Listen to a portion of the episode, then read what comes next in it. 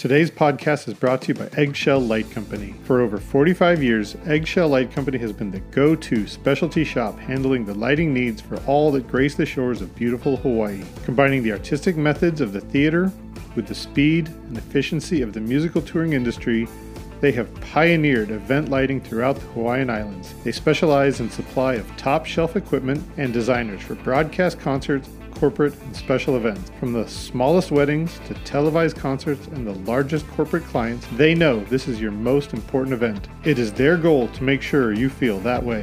Aloha from Eggshell Light Company.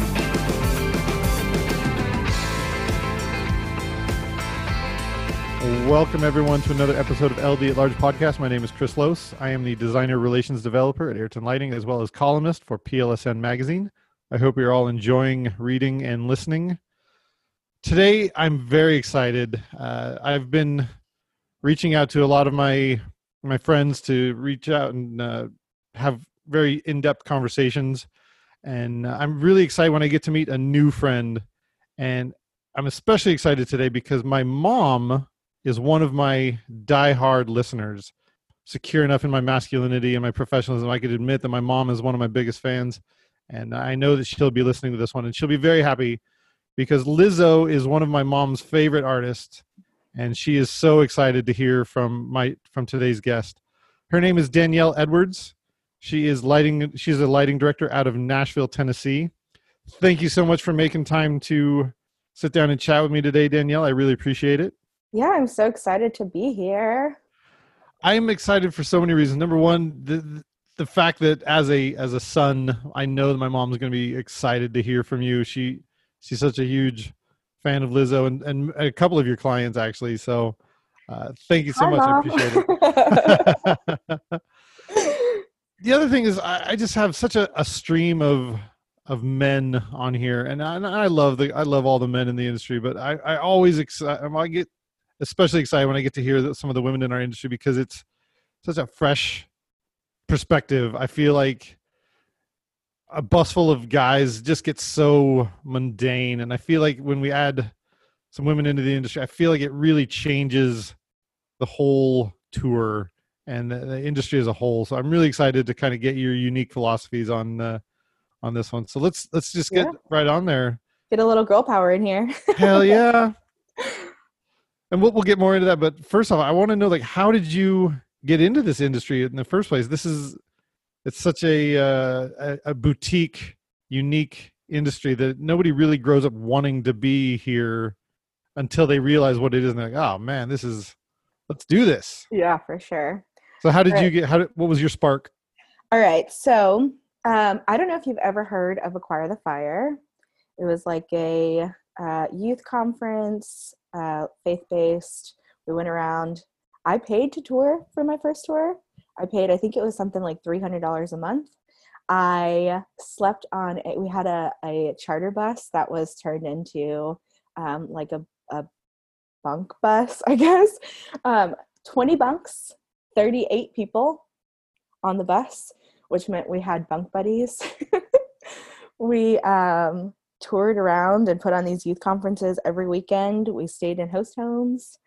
And then I met some people, actually a couple of guys who work here in Nashville who worked for the Newsboys. I met them at one of our conferences and they were like, if you want to do this for real, you got to move out to Nashville. So I was like, yeah, I'm kind of tired of, sharing bunks with someone. So I moved out to Nashville, started working at 44 Designs, a company out here in Nashville, and never looked back. But the sleeping in a bus with a 30 something people was just not fun. This podcast just took a huge left turn. I had about 10 other questions I had for you, and I have just abandoned all of them. I have to hear more about what. Yeah, it was wild. It was wild. I did it for 2 years. Yeah. Oh my God. Okay. Fill me in. Like what it. We did arenas too. It wasn't like a, small church tour. We were doing arenas. It was, I think I might've been the oldest person. I was maybe 24. Everybody was younger than that, going around putting on these shows. This wasn't even an unpaid internship. This was you paid to tour? Yes. Yep. Okay. Yeah. How did that come about? You were at church. No. So I did do some like stage management stuff like that in church growing up, but my youth group went to these events. And so as a college student, I was like, I don't have anything else to do. So I'm going to volunteer for one of these events. And I was going to school for mass comm, didn't really know what I wanted to do. Met some people at the event and they were like, oh yeah, you could do this too. It's an internship. And so I was like, sign me up. I didn't realize everything that was a part of that necessarily, but that's how I got into Acquire the Fire. Was I did their internship, which I had to pay for. Yeah. I did not know that was a thing. This is news to me. Yep. Was the $300 at least hidden as like a fee or like some processing fee, or was it like, no, if you want to get into the industry, you have to pay us $300? If you want to get into the industry, you have to pay us $300. And if you didn't pay the money, you got on like a financial probation type thing and you could get kicked off the team. Yeah.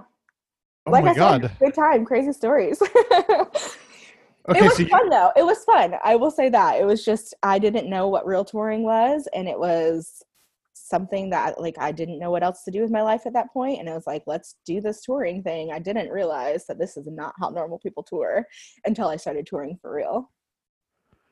I hope that you've already understand this, and if anybody else is here listening right now that has any power, I want to say that's extortion. I think you're exploited. The whole program does not exist anymore. They have an internship. Yeah, I think 2013 is when it kind of all fell apart. But there are lots of people here in Nashville who got their start at Acquire the Fire. Okay. Yeah.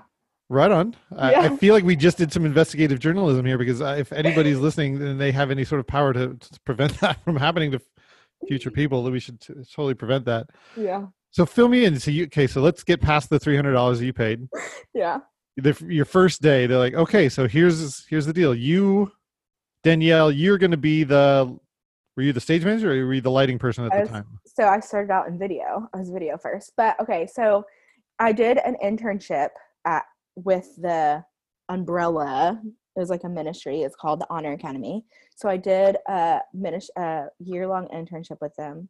And then after that first year-long internship, then I qualified to go on the road with them. So then I did 2 years on the road with them. Started out, we did what's called, it's like pre-production. We did like this whole, I think it was like several weeks. And I went in knowing nothing besides like the very, very basics from being a stage manager. And so let's back up before we get too far. Okay. What did you do for the year of the intern without touring? I worked in a call center. I worked in a call center, and I paid to do that as well. I know. Crazy when you talk about it now, but then it was really cool. I didn't know anything else. What did you do at the call center? So I worked for, it's called mission trips, basically. Following like youth pastors and getting them out onto mission trips and stuff. Okay. Yeah. So I did that for a year. I hated it. You're in school this whole time, right? You're also at school by day? So it was like, because it was like a faith-based thing, we took like classes, but it wasn't like accredited or anything. It was just like character building and like theology classes and stuff like that. So yes, we would have classes in the morning, and then I worked from like 3 p.m. to 8 p.m. or 3 p.m. to 9 p.m., something like that. I can't remember. Okay. But, so it's classes during the day and then working in the afternoon. Okay. And then after a year of the call center, you were finally prepared. Yes. Yep. Prepared to try to get on the road. Because we had this whole process. It was like a intense, I think it was like maybe 3 or 4 days where they like interviewed us and they saw like the team building activities, because they were trying to build a team, 38 of us. And they wanted to make sure that like there wasn't going to be someone that just couldn't get along with people or who like didn't know how to communicate. And so we went through the process. I think there were maybe 50 of us that went through the process, and then they picked 38 of us to be on the team. Okay. And then for pre-production, we went into like this student activity center. And I, like I said, I knew nothing. I knew bare minimum from being a stage manager, and some professionals came in and they basically taught us everything that we knew that we needed to know to like make a show happen. I started off as the video director.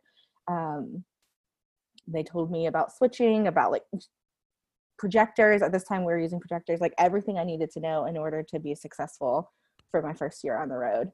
Okay. And then did that for a whole year. And then I was like, you know what? These shots are cool, but you know what makes them really cool is the lights.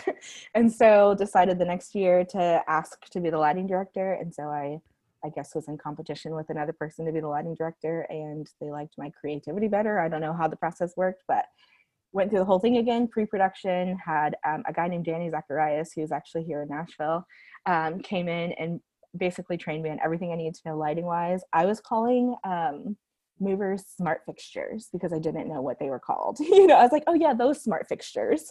And he taught me everything I needed to know, programmed my first show, and fell in love with lighting from there.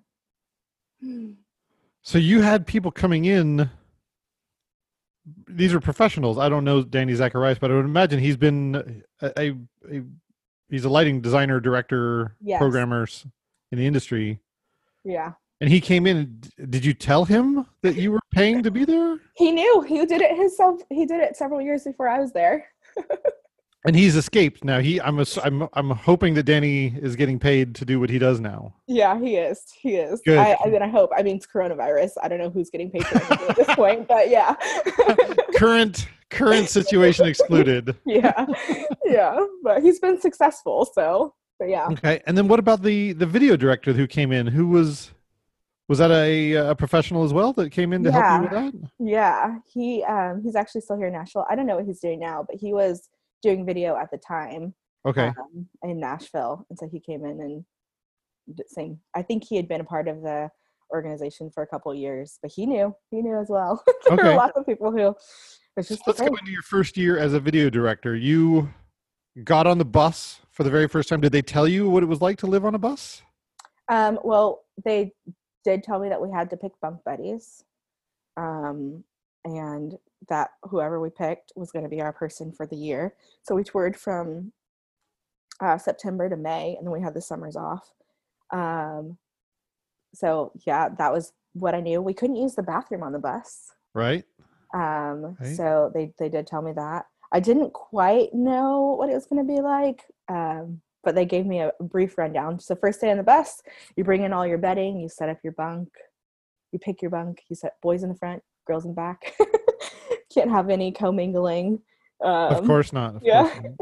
You get like a little storage space to put your personal belongings, and then you hit the road. You brought your own bedding?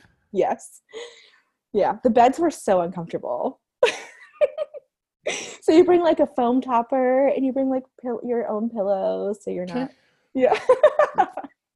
That's cool. Yeah, it was all right. Yeah. And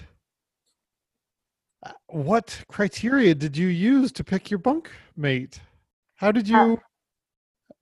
I hope it was a mutual decision. Did you both decide on each other? Yeah. So the first year I picked, I don't know how, I think we were just friends, and she was little. She was like maybe 5 foot tall. And I was like, I need to claim her because she's little. And so we were bunk buddies for the first year. We had a bottom bunk. It was super claustrophobic. And if you think picking a roommate is hard, picking someone to sleep with every night is 10 times harder. You need to vet that person. And I did not do a good job. I just thought she was small and that it would work. But we were two totally different people. She liked to eat popcorn in bed. Get the hell out of here. Yeah, so that was rough. But my second year, my best friend. I don't know this person, but I don't like her already. That's so rude. She's sweet, but I was just like, I need out. So my second year, I picked my best friend, and we got of course, we got along really well, and we were both like, okay, these are the rules. This is how we're going to do this. Wash your feet every night because you sleep head to foot. So it's like... Wait, what? I wish the listeners could see your face right now. No, that's a safety thing. On the bus, you sleep head towards the back. Not on this buses, you don't. No fucking way. Yeah, it was wild. You're seriously exposing me to a world I did not know exists. I'm you might as well have told me there was unicorns on the bus. Oh my gosh, yeah. There weren't, right? There weren't unicorns? No, I mean, yeah, no. I love telling this story because it's so, like, hard to wrap your head around. It's so, like, what? You did what? For how much? Like, it's crazy. Okay, so you had an apartment or something, right? That you had to leave behind? We had a campus, and so we had dorms on campus. Okay. That we would come back to you for holidays or whatever. Okay. Yeah. So what was your... I'm crying. What was your income source? Like, how can you afford to do this? Like, how did you... Donations. Oh my gosh, it was a ministry. You had donations. Send out emails, have a blog where people, like, want to follow along. My church was, like, supporting me. Yeah.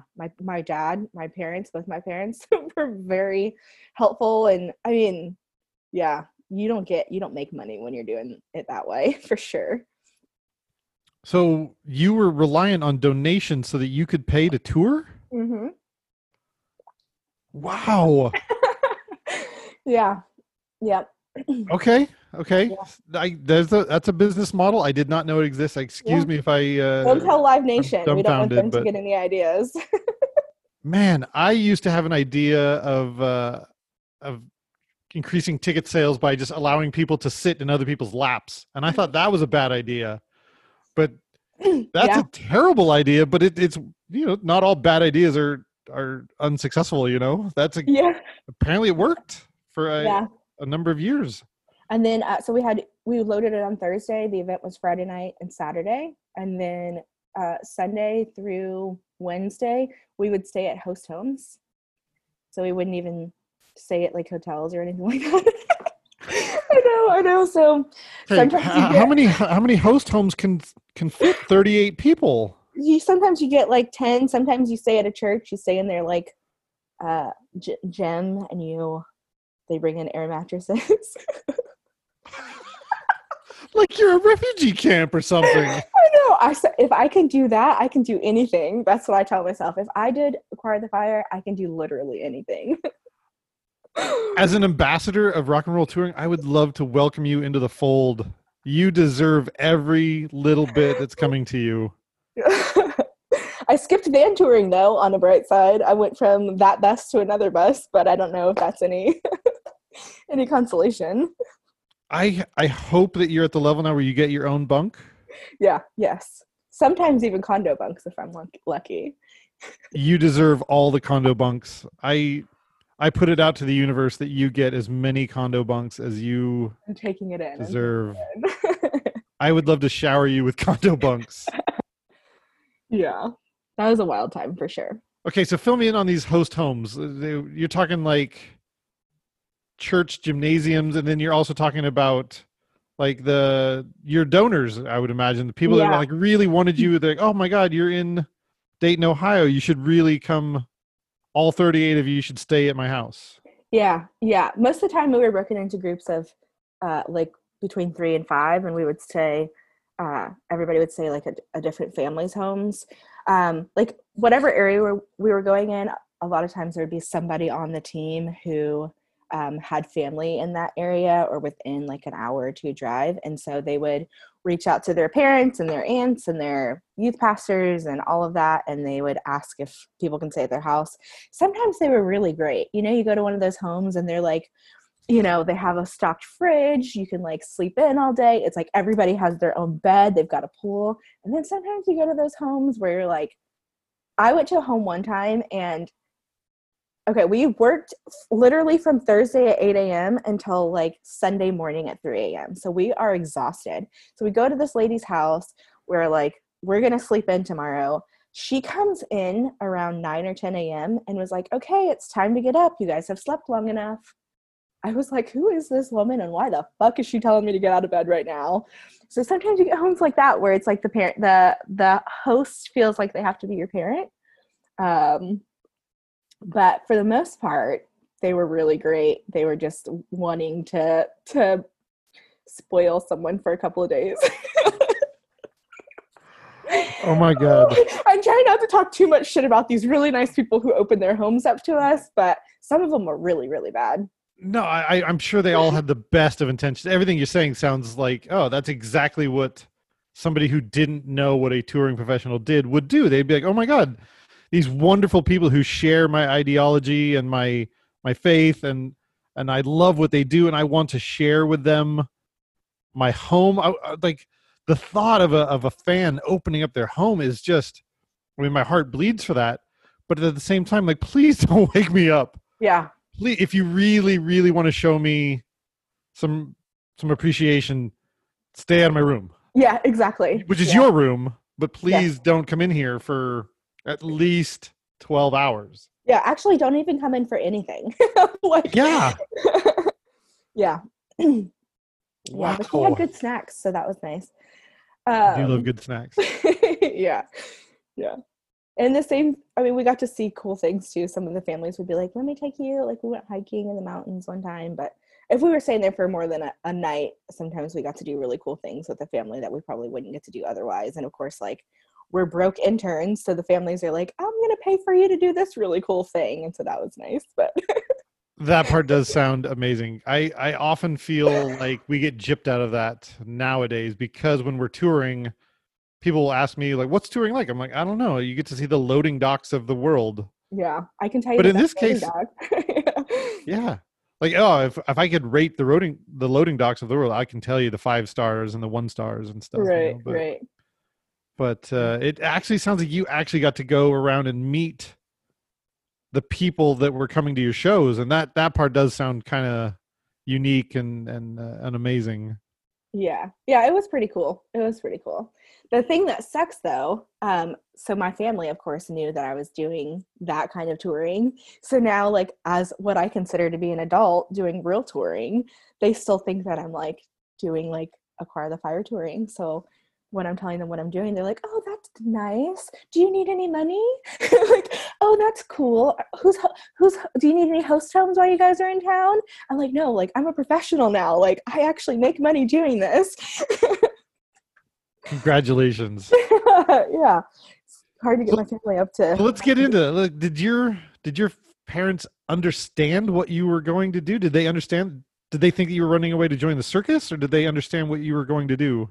I think they had a good understanding, my parents at least, because I've always been a little bit, I was a stage manager. I kind of wanted to learn the things. I liked the behind the scenes tours and stuff like that. So I think they had a little bit of an understanding. I think it was the rest of my family and my friends that were like, you're doing what? My parents have always been super supportive though. That's awesome. That makes a huge difference. Yeah. But I would imagine the rest of your family is like, you're letting Danielle go do what? Especially when those emails came in and I was like, hey, if anybody wants to donate to my account. They were like, wait, what? Yeah. And so your family, they kind of understood that you were going off to support Acquire the Fire, which was a noble cause for you and your parents, right? Yeah. Yeah. And the majority of your family is like, oh, well, clearly Acquire the Fire they need lighting, and Danielle can do that. Yeah. So. I think they were like, oh, that's cool. She's doing something where she travels. I don't even know that they knew that I was doing lighting at the time. Okay. Yeah. Yeah. Cool. So you didn't have to like sit down and have like a coming out to your parents, like, so I'm into theater. Yeah. No. No. My parents were actually, I was homeschooled, which it like explains a lot, right? So they were always super supportive of whatever career thing I wanted to do. Okay. So yeah, that was easy. I think it was just, and you know what? I think even doing the internship, my family was supportive. I think they just now as a professional don't quite understand it, but you know. Okay. So yeah. So let's talk about the first offer you got after Acquire the Fire. You finally have something on your resume. You can say like, no, I do know how to program. I do know that they're not called wiggly lights. Yeah, yeah. I do know universes and DMX. Can I work for you? Yeah. Where did you go first? You went to 44? So actually, my first tour, I went out as a spot op. And that was just through a friend who was the lighting director and needed somebody. Then I started working for 44. And my first tour with 44, the owner of 44 was really, really great. It was just, I think it was like, I think I had a Vista. I think it was just like a little Vista M1. I think I was running it off of a computer. So that wasn't even really experience, right? It was just like still kind of doing the whole church thing. Okay, so hold on. The follow spot up one, that was at least you got paid to run a follow spot, right? Yes. Yeah. You didn't pay anybody for you to run a follow spot? No, I didn't. No. Ah, you must have felt like you'd arrived. Yeah, I did. And I was like, oh, and this is like a real bus. Are we allowed to pee in this bathroom or is it just for changing? Like, I had to ask those questions. Yeah, it was. I would have loved to be a fly on the wall the day that Danielle had to ask the bus driver, like, can I pee on your bus? Yeah, yeah. He was like, yeah, yeah, you can. I mean, you have to pee in the toilet, but yeah, he was like, yeah, you can pee on a bus. Yeah, exactly. And like your first check cleared, you're like, I've arrived. I'm a touring professional spot op. Yeah. Yes. I was so excited. I think I was making like, it was nothing. Maybe. You don't have to say exactly how much you were making, but I would imagine it was more than negative 300. Yeah, it was that. Yeah, definitely more than that. I could pay my rent. Congratulations. Yeah, I know. Okay, so after as a touring follow spot, you go to 44 Designs and they say, okay, we're going to put you at the helm of a Vista. Yeah. For a band? Yeah. Or? Yeah, for an artist, a Christian artist named Josh Wilson. That was like my I think that was my first like tour as a lighting director outside of paying to tour as a lighting director. And that was fun. I think it was like a Christmas tour maybe. And were you programming that one as well or operating? I was programming. Congratulations. So, yeah, thanks. And did you have a rig or was it all house rigs? It was a rig. I think it was like some little American DJ and some Trave fixtures. So we had two genie lifts and a truss. I think the truss was like maybe 25 feet. It was like nothing. I think I had some floor fixtures. Okay. But it was mine, you know, I got to program it the way that I wanted to. I got to set it up. I got to make executive calls on how I wanted to set up the rig every day if I wanted to change things. Right on. Yeah. Okay. Yeah. So I did that for, I think I did 2 or 3 tours with Josh Wilson. And then. What was it like to be in your bunk for the very first time all by yourself? Okay. So first night on the bus, working for or touring with the ministry, we like at the end of the night, we were exhausted. So there was no like hanging out. There was no chatting. Like everybody went to their bunk, got in bed and like fell asleep. So my first night on a real tour, I was like, all right guys, well that was fun, I'm gonna go to bed now. So like I go and like climb in my bunk, and as I'm like laying there scrolling through my phone, I hear everybody like laughing in the front lounge, and I'm like, what are they doing? So I was like, I don't know if I want to be that person who like gets out of my bunk and is like, I'm not going to go to sleep now. So the next night I was like, okay, I'm going to hang out for a little bit. And then I realized that, oh, like we can like drink on the bus and we like eat snack. There's after show food. Like this is a whole culture. It was definitely interesting. I wasn't expecting that. I look at the front lounge and the back lounge with all new gratitude right now. Yeah. For you to be there and discover that for the first time makes me remember what it was like for me. And that is so nice. God, I miss sitting on the front. I miss that so much right now. I know, me too. Now more than ever. Yeah. Yeah, same. Yeah, I think we need to take just a moment to soak up how much we miss that, and how much the day that I get back to that, I'm gonna think of you. I'm gonna be like, oh my God, this is like what Danielle got to experience And you're going to get to experience it again. Yes, yeah. After months away, you're going to get to be out on the front in the front lounge again. Yeah. It was also nice to have a curtain on my bunk because, of course, on the other bus, we didn't have curtains. Yeah. So like... At every turn, there's a new thing that I didn't know was even a thing. Yeah, yeah. So it was nice to kind of, I snore. So it was nice to feel like everybody wasn't looking at me snoring. So I'd like shut my curtain and I had a little bit of privacy. Wow. Yeah. Wow. This is I've heard of Hard Knocks. I've heard of some Vans Warped Tour Hard Knocks stuff, and you are taking the cake right now. Yeah, whole different level, completely different. Wow. Yeah. At least on the Vans Warped Tour and stuff, like those guys work their freaking asses off, but they get paid. Yeah. Yeah. Okay. Yeah, we worked for experience and for Jesus. I'm sure he's very thankful. Man. And that was fulfilling, I would imagine, right? That was very fulfilling. You're like, no, I'm doing this as a service, right? Yeah, yes, for the most part. But then I think we started getting to the point where like, this is bullshit. Like, this is not okay. The veil kind of fell away. Yeah, but at first, I mean, and even like, I would probably do the same thing over again because it was just, I made really great friends, you know, but I think it started off a little bit more fulfilling than it ended for sure. I have to imagine if I came into it with the idea of like a summer camp, I'd be like, yeah, this is something I'm doing. I'm coming in and we're going to do arts and crafts and we're going to make friends and we're going to go meet new people. I can see it. I can see where the idea of a summer camp comes in there. That makes sense to me. They definitely tried to build it up as like, we're a team, we're a family, like we're making friends, we're doing, you know, this crazy thing together and we're bonding and we're doing something for Jesus, and definitely put that spin on it, which made it feel, you know, makes you feel better about doing it for sure. Okay. Yeah. So after enough time as a director, you're like, no, I want to make executive decisions. I want to be designer, right? So when you started to at least express your creative muscles there. Yeah. Yeah. I did a little bit of designing when I was out with some of the artists with 44.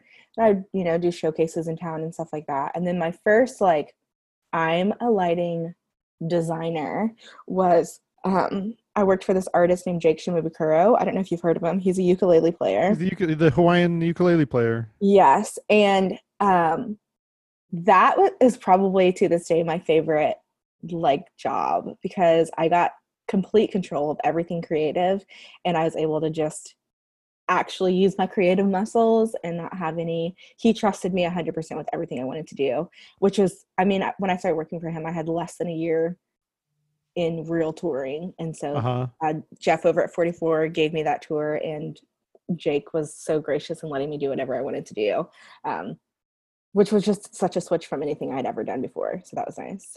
I've heard that he's a very nice guy too. I've heard that he tours on the same bus as you, right? Does he actually become friends with Jake? Yeah, yeah. I know his family, his kids, his brother, his wife. Like, he's one of those guys that when you're with him, like, I mean, I haven't worked for him for years, and I was texting with him yesterday, seeing how he was doing, and he was asking about my mom. You know, he's really great. Yeah. Cool. And you actually do respectable venues. It's mostly large theaters and colleges and stuff, right? Yes, yeah. Real things.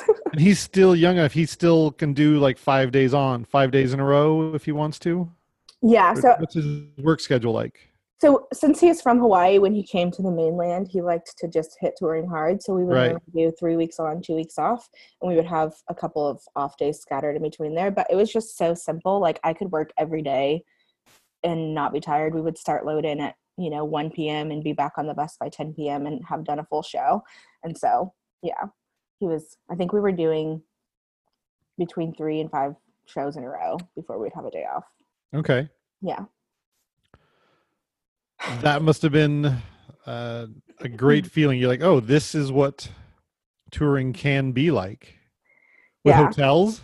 Hotels. That was a condo bunk tour. There were 6 of us. Nice. yeah, it was definitely top-notch touring. I got spoiled from being on a bus with 38 people to going on a bus with 6 people. I was like, okay, I can do this. Nice. Yeah. So now fill me in on when you finally got to like arena size stuff that you were getting paid for. Was that Lizzo? Was that,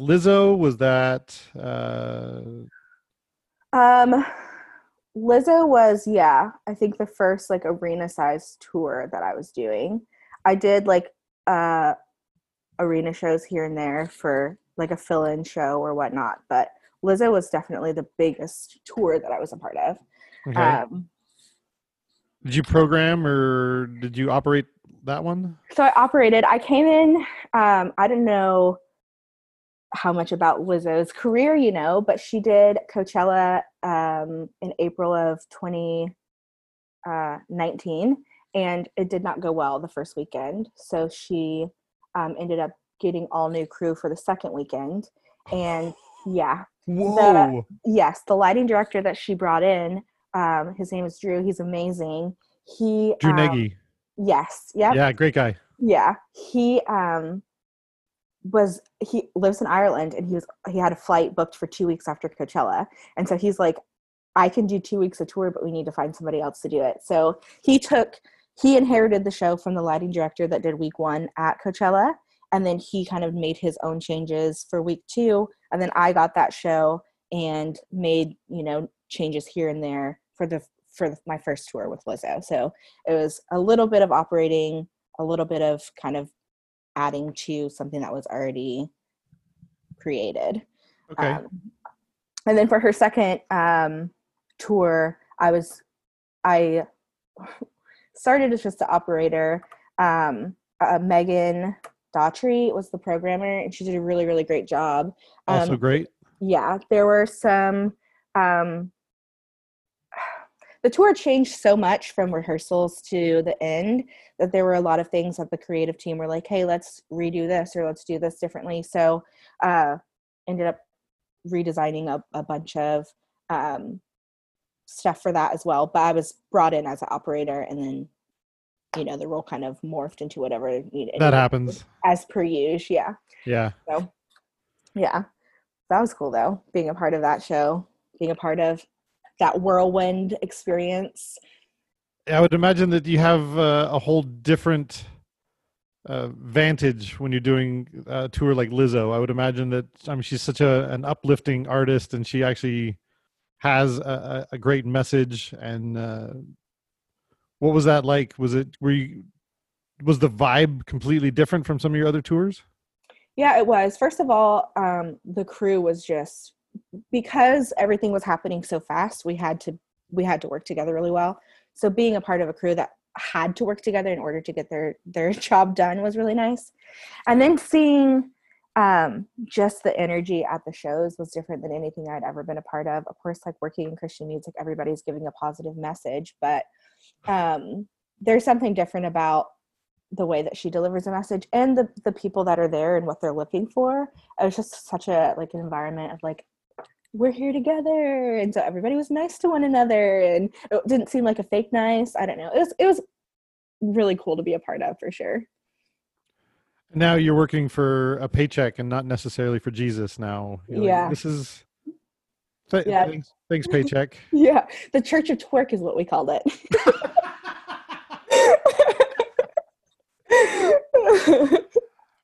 Oh, that's funny.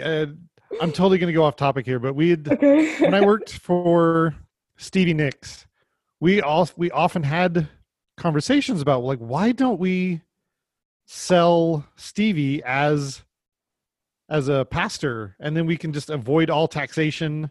We could tour without paying taxes because it's so similar. Like Stevie's up there, she's preaching about love. Everybody's sitting in a room, staring the same direction, the same as a church. We all come, we pay our homage to Stevie, and we all sit and we hug and we embrace, and then we give her our money, and then we leave. Yeah. I don't know how that's how much different that is from a church sermon, from a gospel.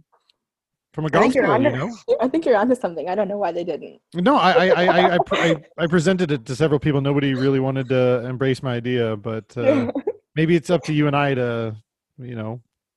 Yeah, we'll reshape the way touring comes back in 2021 or 22, whenever it actually comes back. If we were to just go and ordain Lizzo, you're like, okay, so now Lizzo is part of the universal church of Lizzo-ness. I'm sure she would love that. Yeah. Yeah. I don't know the difference between secular touring and faith-based touring, because it I think the message is pretty similar. It's, you know, love each other, be kind, dance like nobody's watching, you know, and then give us some money and go home. Yeah. It's a huge oversimplification, but yeah. On the surface, yeah, it is the same for sure. All right. So that's if patent pending. If anybody else is going to steal my idea, please steal this idea. Yeah. You know, the Church of Stevie Nicks has a future. I know it does. So. Yeah. We did the Ryman with Lizzo, which is of course a church, and I was like, wow, this feels very much like a Pentecostal church service. The way that everybody was up and dancing and singing every word. And my mom came to that show, and she is she's very conservative, and she was like, wow, I was not expecting this. I think it took her by surprise a little bit, especially being in a church, and that our background looked like a church. We had like a pulpit on the stage and all that stuff. But yeah, my mom was like, I don't know how I felt about that. I was like, just watch the lights, Mom. Just watch the lights. Wow. Yeah. So you got to expose your parents to the Lizzo touring at the Ryman. Your parents live in Nashville as well, right? Yeah, so my dad passed away a couple years ago, but my mom lives in Nashville now. And so, yeah, she got to come to the Ryman show.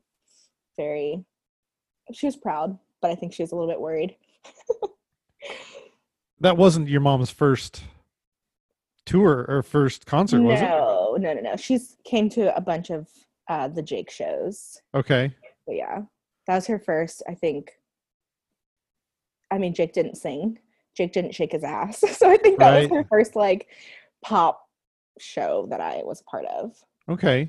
Yeah. I would imagine that it was slightly better than taking her to like a Nicki Minaj concert or something like that. I would imagine that Lizzo is at least. I mean, there was a lot of ass. My mom, when I first started working for Lizzo, she's like, okay, well, like what kind of things does she sing about? And I was like, well, like, she's very like about empowerment and loving yourself. And she's like, okay, but does she say the F word? I was like, yeah, she does. Yeah. Yeah. Oh boy. I wonder what her response to good as hell was. She was like, good as hell, huh, babe? I really appreciate you bringing me down for this. Yeah. But so many people, when she would tell them, because, you know, parents love to talk about what their kids do. When she would tell them who I worked for, they were like, oh, she's so great. She's so body positivity and everything. So by the time I really got established with Lizzo, my mom was like, oh, yeah. So I hear she has a really great message. I don't really like that she says the F word, but I'm glad that she has a good message. I was like, okay. Okay. Yeah. Right on. It's always an interesting one when you bring your parents to a show, because on one hand you're so excited to show them your world and bring them in, like, look, this is what I do. I hope that you're proud of what I do. I kind of want your approval, but I also kind of don't at all. If you're disapproving of this, I really don't want to hear it, unless that's a tough one. It sounds like your mom was over 50% approving. Yeah. Well, she saw my paycheck and she's like, that's fine. She's like, I don't have to pay for you to do this. I guess it's okay. Right on. Yeah. What was the rest of the crew like for Lizzo? It sounds like everybody just kind of got tossed in the fire and really had to pull together to pull it off. Yeah. There was only one person who survived the cut, the Coachella cut, and then everybody else was just kind of like brought in as needed. And so everybody, we were all kind of in the same boat of just trying to make things happen. Everybody was so amazing. There's something about doing the hard shit that brings people together. We had just some really great people at their jobs and just great people to hang with. It sounds like a team of people that were pretty good at working with a deadline then. You're like, no, you guys got to get to it right now. Yeah. There were several days that we were working past doors I think we didn't go for the fall tour. We didn't do 3 shows without something changing. We got new decks. We got new backdrop. We got a new, DJ booth. We got there was always something changing, so we became very adaptable. Wow. Yeah.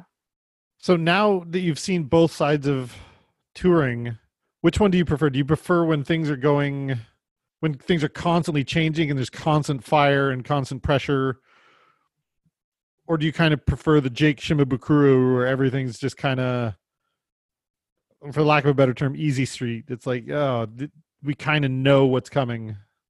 Yeah. I think maybe I'm a masochist, but I love the stress. It's okay. I would be okay with doing 3 crazy shows a week if we had 4 days off. The problem with the Lizzo show tour was there were times that we did 8 or 10 shows in a row. Wow. That made it really difficult. But I love we got to get it done. We got something new. We got to figure out how to make it work. We're going into a room with a 20-foot stage when we actually need a 40-foot stage. Let's figure out how we're going to make this work. I don't know what it is about that, but I love the problem solving and the figuring it out. I do also like the Jake side where it's just, that I'm going to have a drink in my hand by 10 p.m. Doors are going to be closed. It's going to be easy, but I think there's got to be a little bit of both, because if not, I would get so bored. I would get so bored if I didn't have to problem solve it, a couple days a week. I think you're not as masochistic as you think. I think a lot of roadies share that sentiment with you. That's kind of where we thrive. Yeah. I'll go as far as to say, currently it's exposed me to the fact that we need that in our lives. Being home during the isolation period, the challenges that are presented to me are not the same. There's still challenges, none the same, but finding a new way to load the dishwasher is not as challenging as trying to sort out how to cut 20 motors out of the rig. Yeah. I've run into the same thing where I'm like, okay, I need some kind of a challenge today. I need something to stimulate my brain. I need some stress in my life, Yeah. I share that with you. I don't want people to get hurt or anything, but I do want a fair amount of living on the edge, Yeah. Yeah, for sure. Same. I'm tired of waking up in the same city every day. Yeah. There's something about waking up in the same bed over and over again. I'm really glad that there's nobody's feet next to my head when I wake up. That's a huge plus. Small mercies. But I think as a touring tribe, we have a certain amount of grass is greener on the other side itis. Or when we're doing a comfortable tour, we're like, man, I want some adventure. And when we're doing an adventurous tour where we're just getting slammed every day, God, what I wouldn't give for just a time-coded arena tour. Yeah. Yeah. And they're also, there's something so satisfying about getting on the bus at the end of the night and talking shit about the day, Yeah. So, yeah. It's not the same when you have a cake tour. Yeah. I do appreciate when people are at least constructive in their shit talking. Yeah. Oh yeah, for sure. Yeah. So when did you start working for Maren? I started working for Maren back in February. Okay. I was brought February of 2020? February of 2020. You got a new job February of 2020. That is correct. I did one show with Maren. Which was, I would imagine, March of something. Yeah, March. Houston Rodeo. Which was my first and only show with Maren. You went through all of the rehearsals, everything to do a rodeo. So her tour was not supposed to start until May. So they were trying to build their crew early. They wanted to take their crew to Houston Rodeo. So we did Houston Rodeo rehearsals. I think I got brought in like February 15th or something like that. Did Houston Rodeo rehearsals. Did Houston Rodeo. We were planning on going on tour. You know, we had a couple of weeks off. We were going to go into rehearsals, and then coronavirus, and things just kept getting pushed back and pushed back and pushed back. And then they ended up pushing the tour to April 2021 for now. I don't know what it's going to look like, but yeah. So one show with Maren. Wow. Yeah.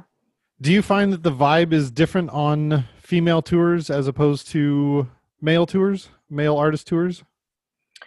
Yeah, I think that people, not that there isn't respect on a male tour, but I think when a female is signing your check, it's a little bit easier to respect a woman in charge. I know, like with Lizzo, we had a girl tour manager, and we had, you know, a really heavily stocked female crew. We had dancers and all that stuff, and so I think that there's just a little bit more respect because you're working for a woman.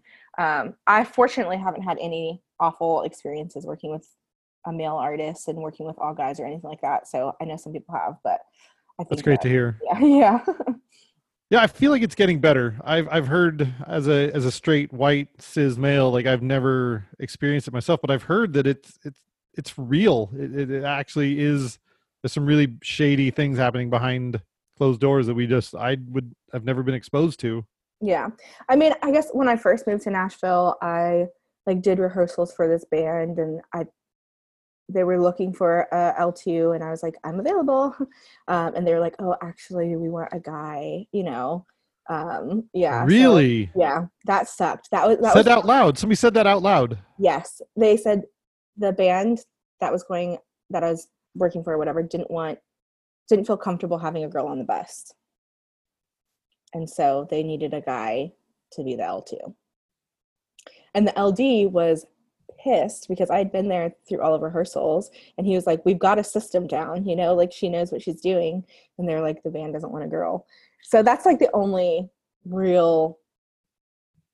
That's pretty real. I mean, that's yes. But fortunately, I haven't experienced that too much. That was the only time that I personally experienced that. But I have lots of friends who have lots of other stories of where, you know, artists don't want girls around. Male artists don't want girls around for whatever. I think it's more prevalent in Christian music just because, like, they're trying to, like, avoid the appearance of evil, and they don't want people thinking, you know, some people think that touring is all like sex, drugs, and rock and roll, even in Christian music. And they're like, oh, there's a girl with all those boys. And, you know, I think that's why it's a little bit easier for Christian touring to be like, no girls allowed, as opposed to, you know, pop or country or whatever.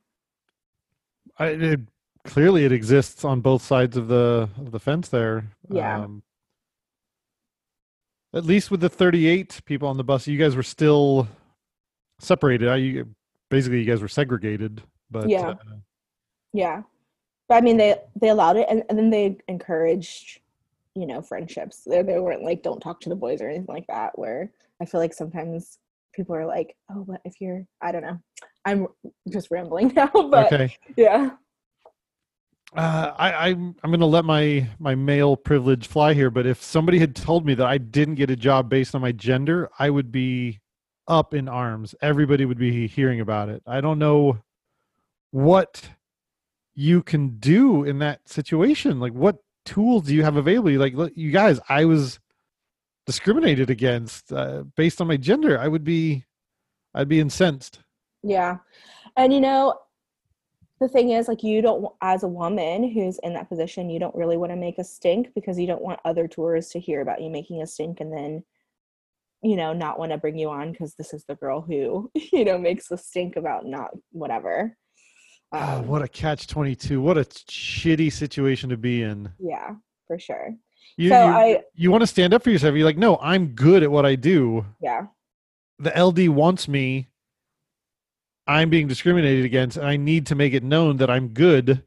But by being vocal about how good you are, you're going to be further discriminated against or further doxxed, basically. Yeah. Yeah. And, you know, the way that I handled that was I tried my best not to do work with that company. Okay. Who was providing the gear. Because I was like, I guess at the end of the day, what their artist wants is what their artist wants. But I just didn't feel like they had supported me at all being a woman on the road. I don't think there were any conversations where they're like, you know, she's the best. They ended up bringing in a drum tech that I had to train how to do all of the L2 stuff. And I just didn't feel like they advocated for me. They weren't like, she's the best for the job. You know, they just were like, bring in a dude. It doesn't matter what dude, just bring in a dude. And so I just didn't want to do work with that company anymore. It's their loss. It's absolutely their loss. I can't imagine them come to you and say, hey, look, so we don't want you based on your genitals. Can you train this drum tech to do what you do? Yeah. Yeah. I would give them a big old middle finger. You guys can't see me, but I'm throwing up a big old middle finger to whoever that person was. I'm so sorry that you had to do that even once. Yeah. And if there's anybody out there who's had to deal with that more than once, you know, fuck those people. Yeah. That's a pile of shit right there. Yeah, it is. It really is. Especially because, I mean, what are you scared of having a girl on the road? I know how to do my job. I'm not going to, like, I don't know what they're scared of having a girl on the road. And it's like, if I'm going to go out there and do my job and do it well, then I feel like people should be glad to have me on the road, glad to have any woman on the road who knows how to do their job and do it well. 100%. Yeah. That's the part that's most angering, is it's nothing about what you're going to do. Yeah. It's what they think that they might do if there's a girl on the bus. Yeah.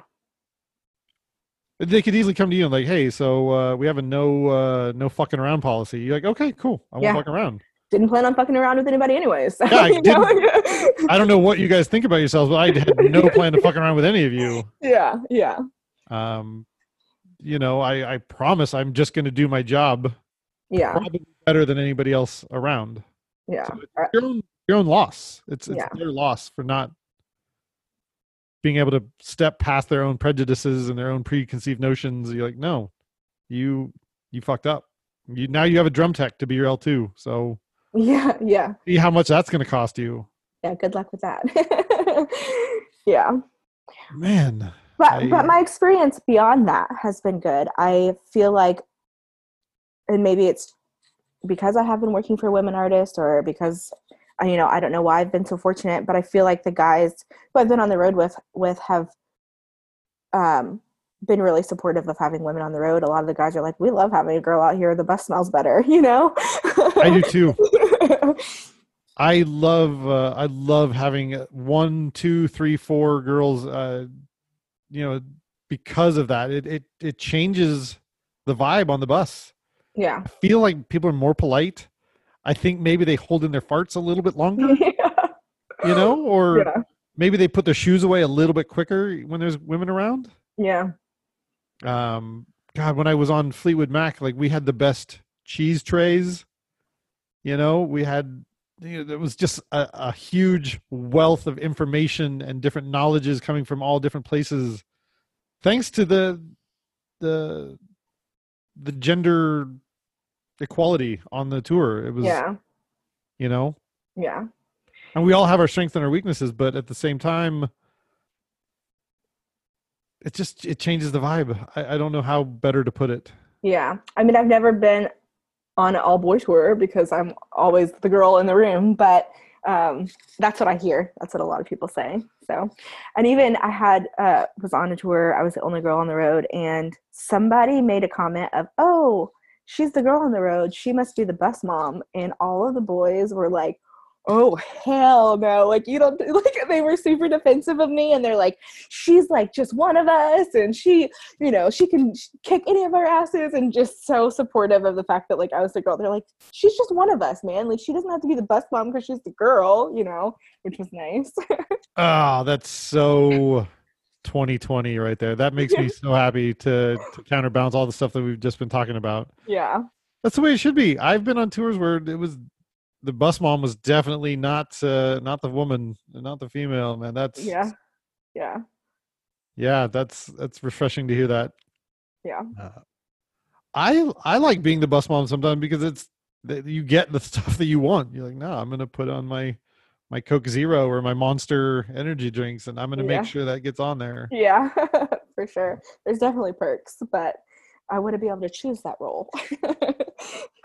Isn't that what it's all about? That is, you know, we shouldn't be predestined based on our gender to be any sort of certain roles. I think that's what we're hoping for there. Yeah, for sure. And I think that, like, as men on the road, I love obviously touring with guys. I have a lot of really great guy friends from touring. And the thing that I've seen that a lot of guys are just doing really, really well is they're not letting people talk shit about the girls on the road.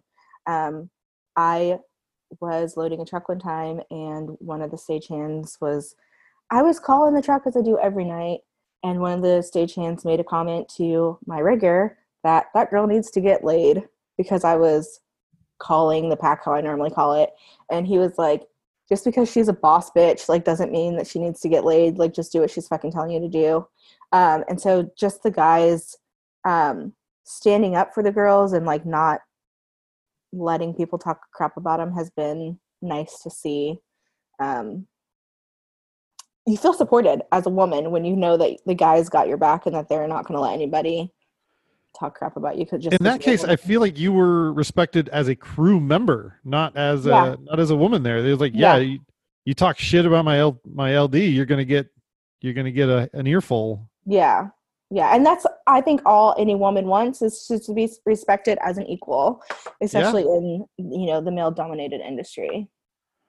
For sure. Yeah, like, you would never say that about a gruff male rigger saying, you fucking wheels to the skies, motherfucker. You're like, I would imagine that it should be the same message coming from Danielle or gruff male rigger, you know? Yeah. Like, fuck, I clearly am supposed to be putting these wheels to the sky, and I shouldn't question the gender of who that's coming from. Yeah, for sure. Nice. That makes me so happy to know that your experience is more positive. I mean, it's too easy to dwell on that one negative, but at the same time, it sounds like a lot of progress is being made. Yeah. I've been really fortunate in my experiences. Like I said, I've had friends that have not had as many great experiences, but I've been surrounded by really great people. So that's awesome. Yeah. Do you think a lot of that has to do with the way you carry yourself in general? Yeah, I like to think so. Are you a boss bitch? I mean, I also like to think that too. No, when I go into a gig, I'm not like, oh, I'm a woman who has to prove myself. That's not how I think about it. I go into a gig and I'm like, I know what I'm doing. Yeah. I know how to do what I'm doing, and I'm going to do that. If I have questions, I'm going to ask. If someone's trying to, you know, mansplain something to me, I'm okay with saying, you know what, thanks, but I think I got it. You know, I'm not going to be like a bitch about it. I'm just going to kind of, one thing I always say is I just walk in my confidence. And I think that a little bit of that demands some respect, you know, it does. Not that I'm like the greatest LD in the world. I feel like I'm a really, really great tech, and my LD skills are, you know, catching up, you know, but I walk in my confidence. I know that I know things, and I know how to get things done. And when I don't, I know how to ask for help. And I think that just in itself speaks volumes. Hell yeah. So, and I think I'm a pretty cool hang too. So I fully agree. Yeah. So I think that for all the people listening, today is the rubber stamp that Danielle has put. She's already gone through all the shit. Nobody needs to test her anymore. We've already discussed all the shit that she's gone through. She has proved her hard knocks. She's got her hard knocks degree, more so than any of the thing. I've never had to go through some of that shit. So. Man, when this pandemic is over, it's time to get back out there. And yeah. This is exciting. This is refreshing. Thank you so much for taking the time and being so vulnerable with me today. This is, I learned a lot of new things today. It's been so fun talking about everything. Like I said, that story about my first tour is one of my favorites to tell. I love people's reactions. So glad I got to tell it on this. I can definitely tell you're going to get some emails and some responses from this one. Yeah. Bring it on. Thank you so much for your time, Danielle. I really appreciate it. Thank you so much.